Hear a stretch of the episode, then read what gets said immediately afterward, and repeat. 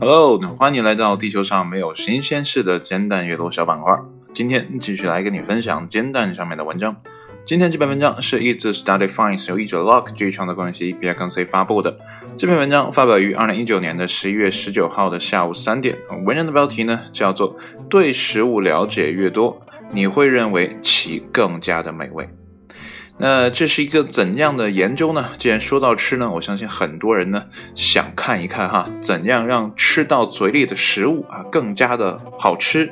那如果呢你没有办法在周边啊找到更好的美味的话呢，那或许了解更多的食物本身的内容，兴许呢，哎会更好吃也说不定哈。那好了，闲话少叙，一起来看一下今天的正文是怎么说的。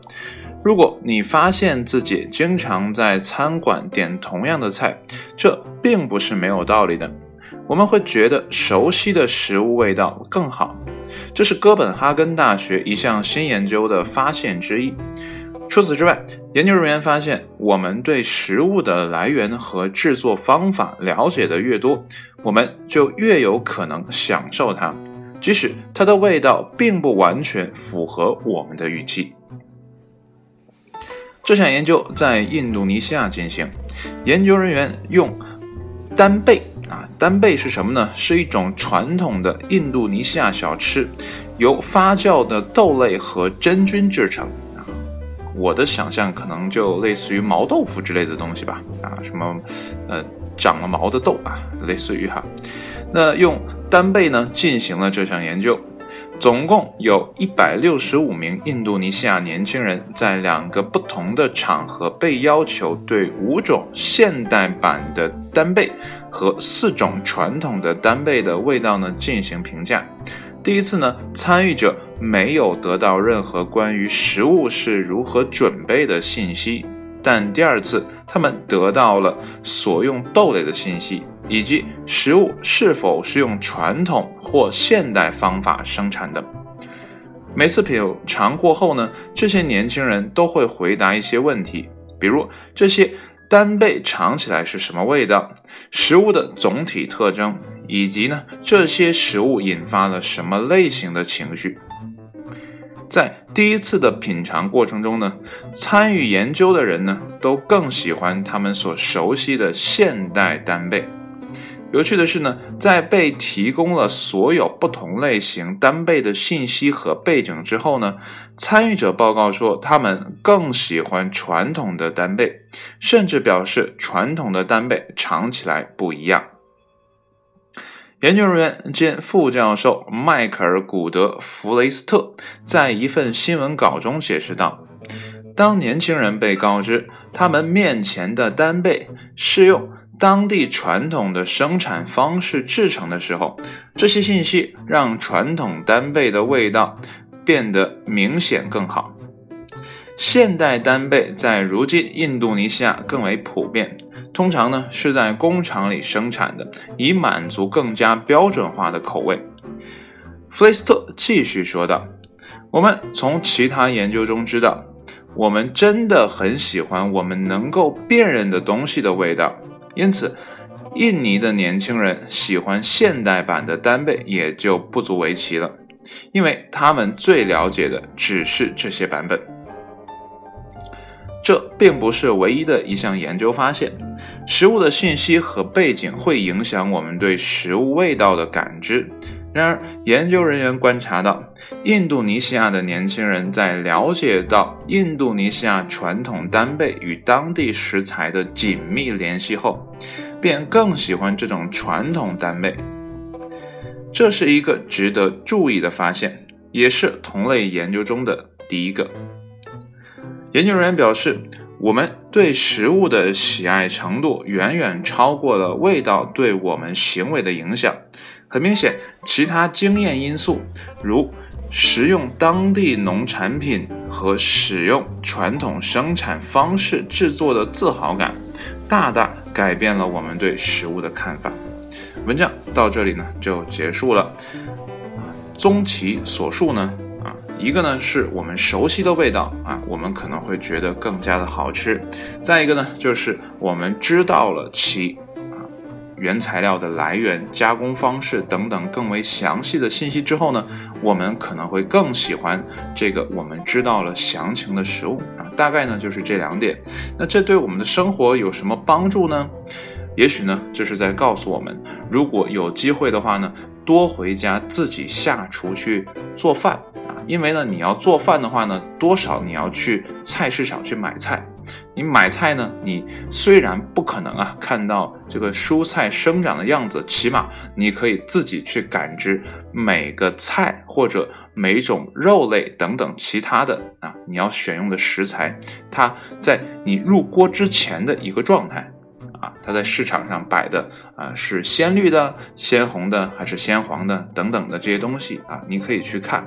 那这啊已经比我们这些呃现代人天天订饭呢来的要好很多啊。你越是了解这些菜的来源，你越是了解这些菜它的生长环境，可能你对这个你自己做出来的菜肴呢会更加的欣赏和喜爱。我觉得这也可能是。为什么很多自己做饭的人会说自己做的饭呢还不赖啊？就像我哈，虽然已经很久不自己做饭吃了，但是呢，哎，自己做一次，偶尔做一次呢，也会觉得，哎呀，做的还不赖嘛啊！因为我知道这个菜是哪儿买的。啊，大概怎么做？我放多少的配料啊？怎么去炝锅等等等等的啊？我了解的越详细，我就会对这个我做出来的菜呢越有认同感啊。可能是这样哈，这是我总结的。那接下来呢，看看蛋友们的留言哈。第一个是来自未来和曾经，他说呢，难怪加个手工二字呢，哎，就有这么多人买了。我觉得也是这样哈。现在呢，如果你说是机器制出来的啊，无论你是啊什么这个，比如说咱经常这个穿戴的啊，什么衣服呀、包包啊等等这些东西，如果你说啊是工厂流水线出来的，大家就不会觉得什么。但如果你说这是一个呃什么阿玛尼啊，一个 Gucci，一个 LV 手工打造的包包。就会非常受人的喜欢啊！而且呢，呃，前两年我有听说，呃，一个朋友的哥哥在手工制作这样的卡包，或者说手工的钱包啊，也很受欢迎啊。接下来呢是林瑞，他说呢，了解一下臭鲨鱼肉，嗯，臭鲨鱼肉是什么？嗯，豆瓣酱、臭豆腐、鲱鱼罐头啊，这个鲱鱼罐头。不敢尝试，我看过他们那个视频啊，真的，呃，恶心到头了啊！这个是瑶鱼肉吧？一个鱼字旁加个瑶的呃右边啊，遥远的遥里面啊，就是这个字，应该是瑶鱼肉啊。奶酪、肉芽、三只肉的做法后呢，完全不想再碰这些鬼东西了，甚至连酱油都不想再碰。就这么说吧，放着变之后啊，才生成的。入口还会动的，生来就看着恶心的鬼东西，老夫呢都不想碰。正常的家禽和佐料呢，就足够老夫活一辈子了啊！这是他的看法哈。说到这儿呢，我之前有看过一些啊纪录片也好啊，或者说美食节目也好，这个奶酪啊，他们也是放在那儿发毛之后呢，才会变成奶酪。但有些东西就是这样啊，喜欢的人呢喜欢的没命，那不喜欢的人呢？你怎么说它好吃呢？他都不会觉得好吃啊！你就像臭豆腐，我之前有听过是，呃，那种极端恶心的哈，大家可以想象是拿什么什么水去腌的，哎呀，那想都不敢想，那都非常的恶心。但如果真的是好的臭豆腐的话呢，你吃起来还真的不赖。当然了，这也根据个人的口味啊，我也只能接受没有那么恶臭的东西啊。反正呢，呃，臭豆腐这里面说的豆瓣酱我是吃过的。呃，臭豆腐，呃，吃过那么几次，但不多。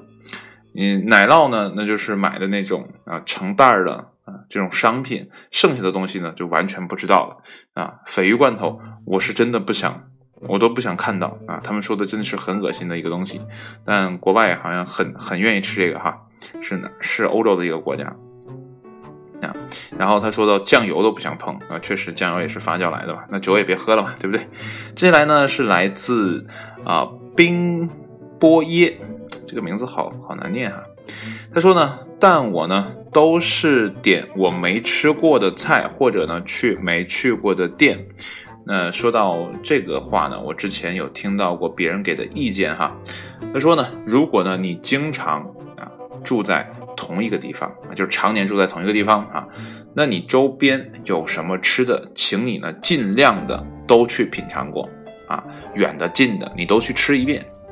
如果呢你就去一个地方的呃待上那么一两天，比如说旅游啊啊，或者说呃出差呀这样的呃时间特别短的一个情况呢，你就不要大范围的尝试，你就去嗯。点评网站上给的那最好吃的那一家，哪怕排队呢，也去吃一下。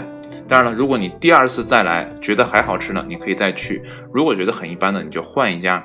啊，这是他给的一个建议。但我觉得这位兄台呢，我也不知道他是女的还是男的哈，就是兄台吧。他的生活可能会啊丰富多彩一点，他可能比较喜欢探索未知的世界啊。有的人呢，就比较像我这样啊，认准了一家店呢，啊，就经常去吃。如果呢，这个去到一个陌生的地方呢，总觉得有一些不太确定的东西，就觉得很难受。但也没有办法，你要吃饭嘛，你多少要选一家，对不对？而且呢，我还不看点评，我都是看里面哪个人做的多，我就进去啊。我觉得这样的选择方法还是不会太错的。尤其在饭口那个时候，饭口的时候连店里人都没有的话，你都不用去看点评网站，你就知道这家店不用吃啊。接下来呢是来自 B B X L，他说呢。知识能够加深体验的愉悦感。如果了解艺术品和诞生啊，了解艺术品的诞生历程呢，能提高啊欣赏的深度。有品酒知识的人呢，和胡乱喝的人呢，这个愉悦感呢也是不一样的。哎，说到这儿呢，真的是这样哈。你越是了解啊某一样东西，你就能越深的看到它背后的内容，它要表达的那种。情感也好，那种情绪也好，甚至呢是某一种啊一般人体验不到的味道，比如说像葡萄酒啊，你像我这种不喝酒的人，根根本品尝不出来这些红酒有什么区别啊。但是懂酒的人，他就会告诉你啊，这个酒什么样啊，先干啊后甜啊，怎么怎么样的，然后最后呢，可能还会告诉你这个年份它是哪儿来的啊。那你可以想象，他那个舌头有多值钱，但是在舌头值那个值钱之前呢，啊，他还要呢去了解相关的知识，要不然呢，舌头再灵敏，没有这些知识作为铺垫的话，那舌头也白费嘛。接下来呢是 Tankaco，Tantaco。Pentacle 啊，是这么念吧？Whatever。然后他说呢，来自银河系边缘星系第三行星上一种人工改良的核本科植物，呃，种胚晒干磨成粉以后，加入酵母发酵并加热，发生焦化和糊精反应得到的团块。我勒个天爷呀！它这里面没有一个逗号，也没有句号，什么标点符号没有？我觉得这个应该是一个理工男哈，写的非常的完整。我觉得他要说的可能就是，嗯，豆腐，嗯，是不是豆腐？天晓得他写的到底是什么？嗯，反正呢，他这个就是在可能是在讽刺这篇文章，或者说在开玩笑这篇文章。你不是说要了解你要吃的食物吗？好，我给你从科学的定义啊，严谨的、严丝合缝的把这个食物给你说出来，你看看你到底有多了解。最后一条啊，来自 Vincent，嗯，我希望没念错哈，这些英文名字都不知道怎么拼。他的写的是文言文啊，不知道这个是从哪里摘出来的。如果你知道的话呢，可以留言给我哈。君子之于禽兽也，见其生，不忍见其死；闻其声，不忍食其肉，是以君子远庖厨也。啊，这个话呢，我大概理解就是什么呢？呃，身为君子哈，我们不忍心看到啊这些生物啊，这些飞禽走兽吧死去啊，呃，也不忍心呢听到他们死前的这个声音啊，更不忍心呢吃他们的肉。所以呢，君子啊，为了让自己能吃上肉，怎么办？不去厨房啊，远离这个啊杀牛的地方啊，这个厨房这样的地方啊，不去碰生肉啊，大概是这样的一个意思。所以呢，很多人呢，现在啊。现代人，如果你让他去杀一只猪啊，杀一头牛啊，说拿过来咱呃炖一个什么肉啊，怎么他可能不敢啊，因为他不忍心嘛啊，因为这个事情都被啊屠夫搞定了，或者说啊屠宰场搞定了，所以呢，现代人呢就不会去承受这样的痛苦啊，所以怎么讲呢？呃，这个吃肉啊，有的时候真的也挺残忍的。但呃，怎么讲，就是食物链吧，对吧？你看老虎吃大草原上的那些呃其他动物，不也是很残忍嘛，对吧？呃，其实都一样，想开了就好了。嗯，好了，今天的整个文章呢就都到这里了。那接下来呢，还是来啊跟你分享一下哈。除了这篇文章之外的啊，其他文章的标题，呃，第一篇呢是注意啊，是一个警告，这款广告拦截应用是恶意软件。我不知道有谁上浏览器的时候会装一些插件啊，我是会的啊。如果呢你用啊，其实现在很多浏览器都带有插件呃支持的，包呃现在我用的多半是 Firefox 啊，这个 v i v a r d、Opera 啊，Google。啊，Google 我也是最近才开始用啊，因为我知道了一些方法，可以啊不用去应用商店，因为应用商店你上不去嘛，也可以下一些插件，哎，用起来还是不错的啊。然后呢，他说的这款软件的名字呢叫做 Ads，就是这个广告英文单词的这个缩写啊。然后呢，后面是 Blocker，Is Blocker 的安卓应用呢会投放大量广告啊。且难以删除，所以呢，如果你平时有使用屏蔽广告软件的呃这样的情况的话呢，请注意哈，远离这款软件啊。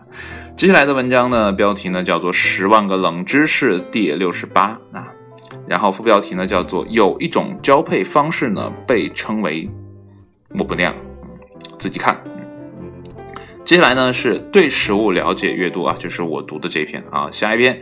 自然语言呢，处理简史之一啊，这是第一篇啊，从神秘主义卡巴拉教派说起，嗯，然后呢，副标题叫做计算机科学领域与人工智能领域中的重要方向，研究实现人与计算机之间用自然语言进行有效沟通的各种理论和方法啊，自然语言就是我们现在说的这些东西啊，英语啊。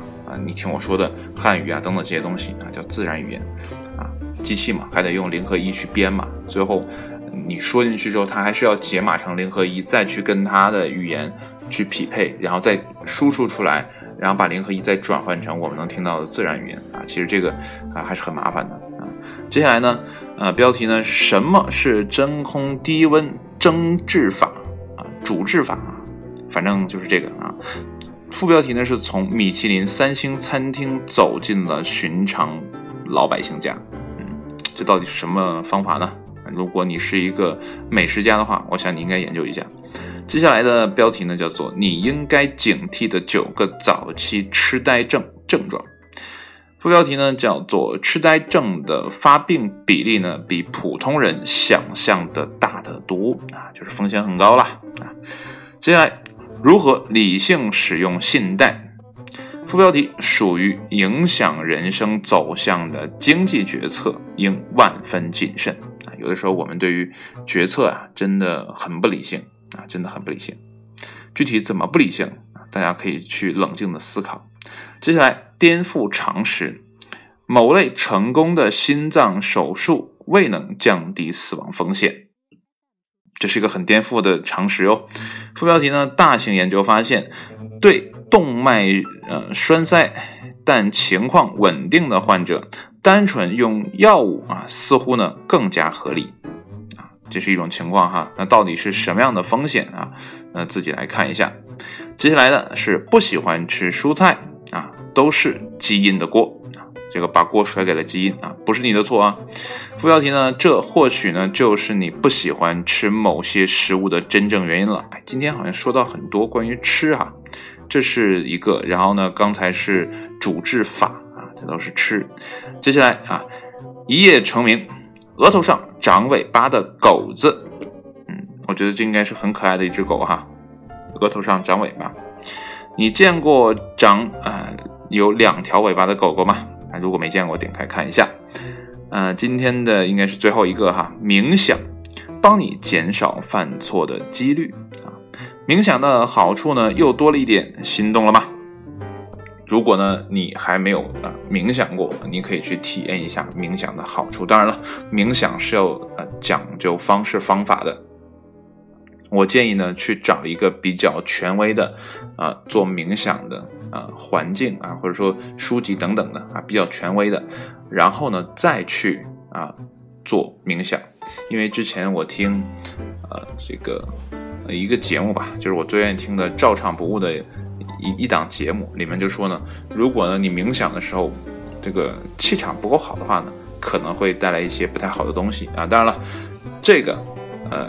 科学可能解释不了啊，如果你信呢，那你就小心点；如果你不信呢，啊，用比较合理的方式去冥想也是没问题的啊，但一定要注意方式方法啊，你不要谁听了一耳朵啊，也不知道他说的对不对，你就去冥想了，你可能会呃陷入一些可能生理上的一些问题啊，所以呢还要注意一下。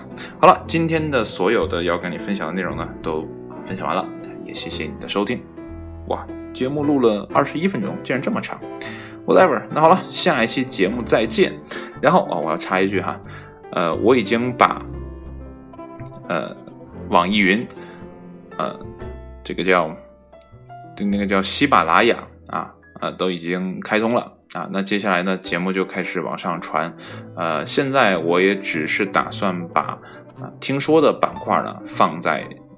暂时放到这两个平台上，因为可能还要做一些后期的啊图片的处理啊，这个工作量还很大。毕竟煎蛋是每天几乎每天都要录的，这个量如果全都荡下来再传上去呢，可能也比较麻烦。我还是先把几个呃之前的呃专题性的板块呢传到那些平台上啊，所以这也算呃一个大工程了吧。那好了，呃，所有的要汇报的东西都完事儿了。未来呢，你也可以在啊喜马拉雅或者说网易云上听到啊。但是网易云现在我还并不确定能不能上传成功啊，还在尝试的阶段当中。